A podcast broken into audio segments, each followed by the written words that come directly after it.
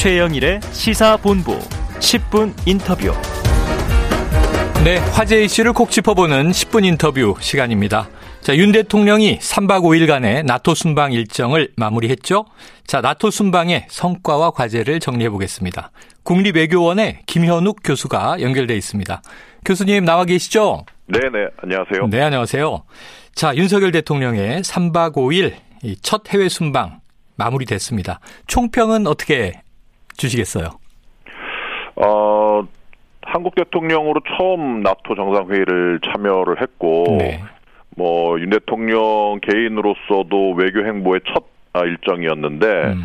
과거와는 다른, 어, 외교의 변화라고 저는 봅니다. 네. 즉, 어, 실제 대한민국이 이제는 경제 대국 어, 한 10위 정도 위치해 있죠. 음. 그럼에도 불구하고 계속해서 우리의 외교를 어, 생각을 할 때는 항상 4강의 얘기가 나와요. 4강. 네, 네. 뭐 대사도 4강 대사를 먼저 보내고. 그렇죠. 그건 뭘 의미하냐면 우리는 약소국이라는 이 패러다임에서 벗어나지 못하고 있었던 거예요. 음. 항상 4강 외교를 어떻게 하지? 뭐 중국과 미국에 끼어 있는 한국 이런 인식이었단 말이죠. 그래서 아마 이번에 나토 정상회의를 간 거는 한국이 이제는 역량에 맞는 글로벌 외교를 한번 해보겠다. 네. 그러면서 아주 대담하게 첫 발을 떼는 어. 그러한 외교적인 패러다임의 변화였지 않았나 그런 생각을 합니다. 물론 앞으로 숙제는 많겠지만 음. 이제는 좀 어, 약소국 패러다임에서 벗어나서 글로벌 중추국가 아니면 글로벌 리더 국가가 한번 돼보겠다 이런 어, 의미가 있다고 보여집니다. 네, 아, 총평이 멋있습니다. 새로운 패러다임 전환에 아, 대담한 도전이었다. 자, 그러면은 이제 구체적으로 성과도 있고 남아있는 과제도 있을 텐데 성과와 과제를 한번 정리해 주시죠. 성과라고 한다면 어 역시 이번에 가장 먼저 꼽을 것은 음뭐 경제적인 성과가 크다고 봐야죠. 이미 네. 뭐 폴란드의 방산 수출이 거의 임박했다는 얘기가 나오고 있고 음. 또뭐 다 반도체의 글로벌 공급망을 확대를 한다든지 아니면 뭐 기타 아, 한국의 어떤 그런 경제 관계나 무역 관계 뭐 이러한 부분 자동차 전기차 배터리 이런 부분에 있어서 많은 나토 국가들과 거의 양자 대화를 통해서 이러한 성과를 거두는 그러한 뭐 부분이었다라고 보고 네. 어 물론 앞으로 어떤 안보 관계, 안보 협력을 맺을까에 대해서는 조금 숙제라고 저는 봅니다. 음. 왜냐하면 우리가 글로벌 중추 국가로서 나토에 가서 어, 우크라이나를 침공한 러시아에 대해서 같은 목소리를 내고 우리가 책임 있는 그러한 역할을 하겠다는 거는 맞는데 그러면은 정말 우리에게 필요한 그러한 북한 문제라든지 뭐 대북 관계라든지 이러한 부분에 있어서는 과연 유럽 국가들이 어떤 역할을 우리에게 해줄 것인가 음. 이번에 그 북한 문제 에 관련해서 했던 거는 한미일 삼국 협력 네네. 정상회담뿐이었지 나토 국가들과 실질적인 협의가 있었다고 보기는 어렵거든요. 네. 그래서 그런 부분들 즉 우리의 어떤 실질적인 안보 어, 우려 부분에 대해서는 나토 국가들과 어떤 실질적인 협력을 이끌어낼 것인가 이게 좀 숙제라고 봐야 되겠죠. 어, 지금 아주 흥미로운 분석을 주셨어요. 좀 부수적인 목적이었던 세일즈 외교는 성과가 있었는데 네. 오히려 안보 문제는 유럽과 어떻게 대북 문제를 공조할지 좀 고민 숙제가 남았다 이렇게 분석해 주셨는데요. 구체적으로 들어가 볼게요. 네. 나토는 우리가 알고 있기로 북대서양 조약기구 주로 이제 유럽 중심의 방위 체제인데 이번에 전략 개념이 좀 확장되면서 중국의 구조적인 위협을 처음 언급했습니다. 그럼 나토의 체제가 어떻게 바뀌는 겁니까? 나토가 이제는 중국 위협을 무시할 수 없는 상태가 되어버렸습니다. 네. 과거에는 어, 단순히 러시아의 위협에만은 치중을 했고 중국은 그냥 저 바다 저편에 있는 어, 아시아 지역의 국가였을 뿐인데 지금 이번에 전략 개념에서 나왔듯이 중국을 systemic challenge라고 표현을 했어요. 네네. systemic challenge라는 거는 뭐 언론사에서 뭐 구조적 도전이다, 음. 뭐 체계적 도전이다, 뭐 다양한 네네. 어, 번역을 해놨죠. 예. 근데 이게 시스템이라는 거는 어 모든 체계 전반에 걸쳐서 작용을 하고 있다는 뜻이거든요. 아. 그러니까 무슨 얘기냐면 중국의 도전이 전방위적으로 영향을 미치고 있다는 네네. 뜻이에요. 총체적인 도전이다. 네, 네, 그렇죠. 그러니까는 뭐 경제적으로, 공급망적으로, 안보적으로 아니면 뭐 기타 이러한 뭐 러시아와의 어떤 협력을 통해서건 상당히 다양한 부분에 부분에서 저편에 있던 중국이 이제는 이 유럽 지역까지 위협을 어, 만들어내고 있기 때문에 예를 들면은 처음에 중국이 일대일로나 이런 것을 통해서 글로벌하게 어, 경제적인 영향력을 확장할 때 많은 유럽 국가들이 이거를 찬성을 했거든요. 네. 자국에 China money가 들어오고 투자가 되면서. 근데 물론 아직까지 뭐 이번에 당, 그 국가명을 바꾼 터키, 튀르키예인가요? 네네네. 뭐 튀르키예라든지 뭐 이탈리아 같은 국가들은 여전히 China money에 대해서 환영하는 입장이지만 음. 독일, 불란서, 영국 같은 국가들은 실제 중국 돈이 들어가서 그 나라들의 기업체들을 인수를 하기 시작을 하면서 상당히 네. 적대적이 돼버렸단 음. 말이에요. 그래서 이제는 중국의 위협에 대해서 이러한 유럽 국가들이 더 이상 외면할 수 없는 수준까지 이른 것이 아니냐. 이렇게 보는 것이죠. 네. 자, 지금 말씀하신 대로 이제 총체적 도전이다. 중국이 좀 타겟이 됐습니다, 이번에. 네. 중국은 막 강하게 반발을 하고 있죠. 나토가 냉전의 산물이다. 이렇게 비판하고 있고, 나토 정상회의 때문에 신냉전 시대가 열릴 것이다. 이런 얘기도 나오는데, 좀 그 가능성은 어떻게 전망하세요? 신냉전이 어떤 의미를 지니고 사용되는 용어인지 모르겠는데, 음. 미국 대 중국이라는 어, 대결 구도는 점차 전 세계적으로 양분화되고 블록화되는 거는 맞는 것 같아요. 네, 네.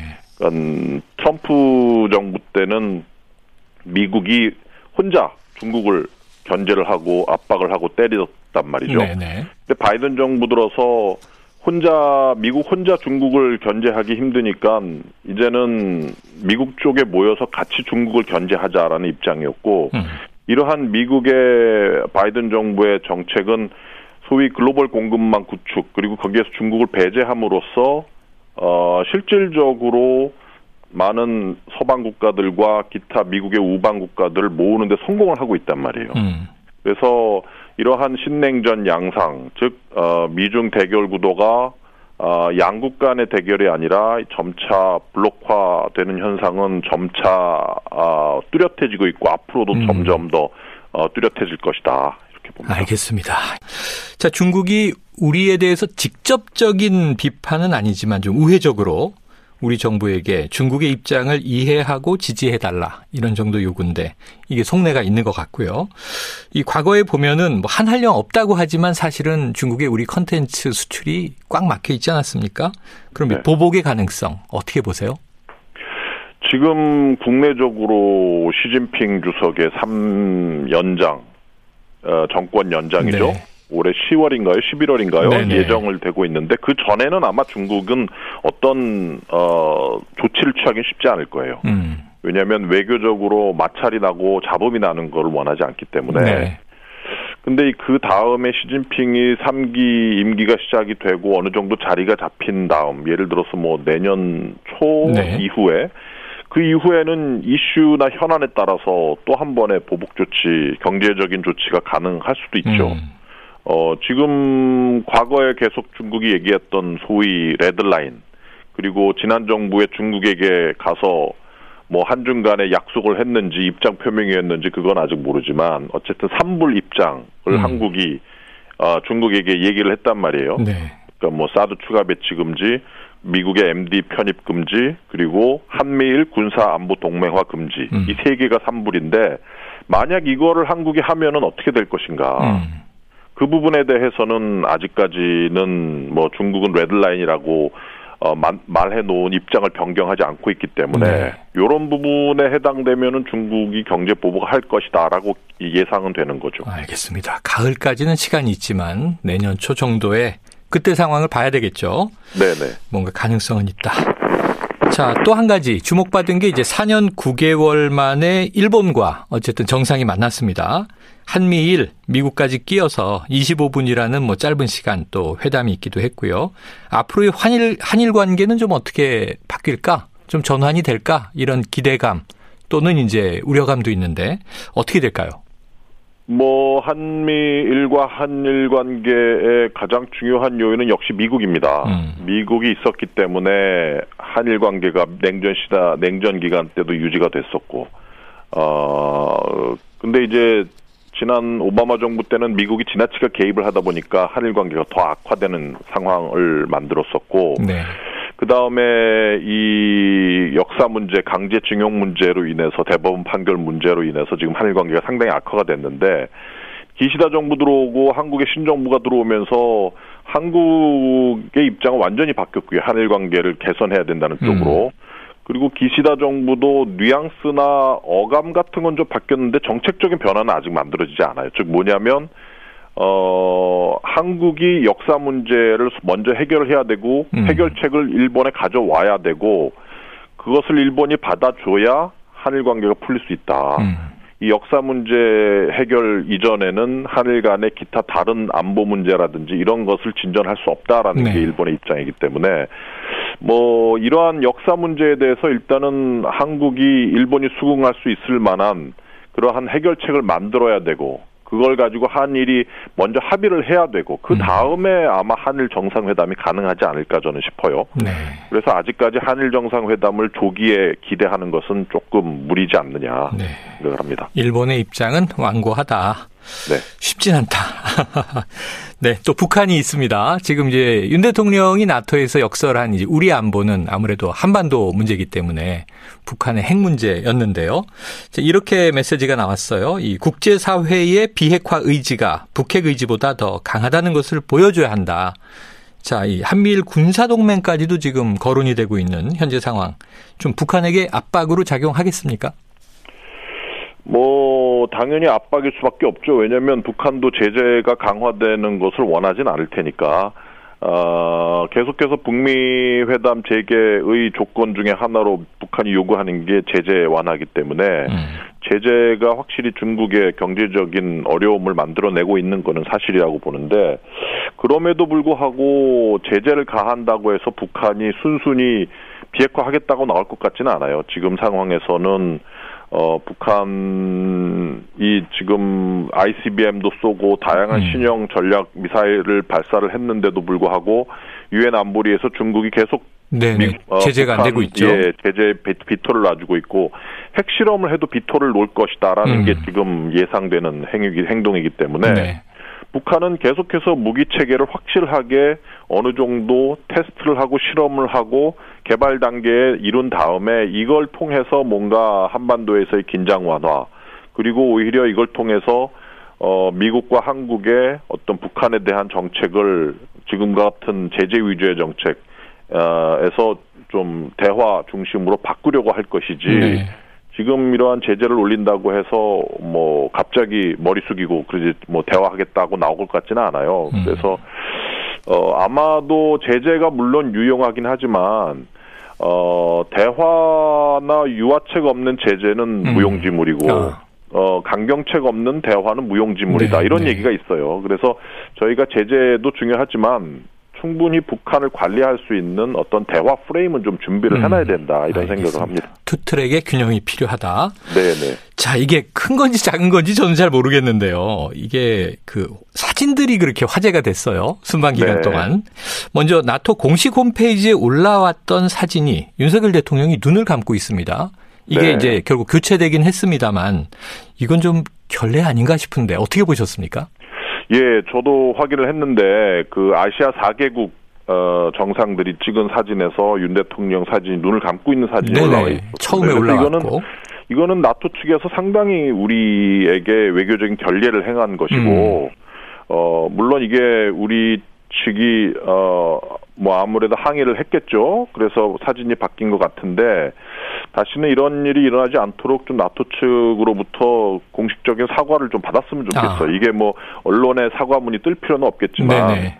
뭐 외교 당국 끼리의 음. 어떤 뭐 사과문을 전달한다든지 네네. 이런 거는 충분히 필요하지 않네. 이거는 당연히 예. 외교적 결례입니다. 사과했다 이런 이야기가 나와야 한다. 네네. 자 그런데 이제 공식적이지 않은 것들도 여러 가지 있는데 이 이른바 바이든 대통령의 노루각수 요것도 좀 화제가 됐고요. 네. 또 이제 일정이 나토 사무총장과의 면담이 갑자기 취소된 상황이라든가 또 첫 이제 정상 대면이었던 핀란드 정상회담도 취소. 저기 윤 대통령이 외교적으로 홀대받은 거 아니냐, 국격이 떨어진 것이다 이런 내부 여론도 있는데 이게 맞습니까? 음, 글쎄 노르 악수는 그게 바이든 대통령의 개인적인 취향이기 때문에 뭐 네네. 뭐 거기에 대해서 뭐라 그러기는 그렇고 근데 음. 노르 악수를 자주 해요 바이든 대통령이. 아, 아. 근데 이 사무총장하고 핀란드 정상과의 면담이 취소되거나 뭐 연기된 부분에 대해서는 나토 올해 정상회의의 키 어젠다 중에 하나가 핀란드 스웨덴 나토 가입이거든요. 네, 네. 근데 티르키예가 반대를 하면서 이게 음. 면담 일정이 상당히 뒤로 밀렸다. 밀리고 시간이 길어졌기 때문에 그런 상황에서 나토 입장에서는 당연히 한국 정, 그 정상에게 양해를 구하고 이 문제를 우선적으로 풀어야 되는 상황이었을 거라고 저는 봐요. 음. 그래서 이게 핀란드 정상과의 면담이 다시 잡히지 않은 것에 대해서는 조금 유감이지만 네. 이 이슈 때문에 어, 윤 대통령과의 면담이 어, 다시 뒤로 밀린 것에 대해서는 저는 나토 입장에서 어쩔 수 없는 상황이었지 음. 않느냐 이런 생각을 네. 해봅니다. 외교적 홀대거나 뭐 국격이 떨어졌다고 보기는 어렵다. 네네. 알겠습니다. 오늘 말씀 여기까지 듣죠. 고맙습니다. 네, 감사합니다. 예, 지금까지 김현욱 국립외교원 교수였습니다.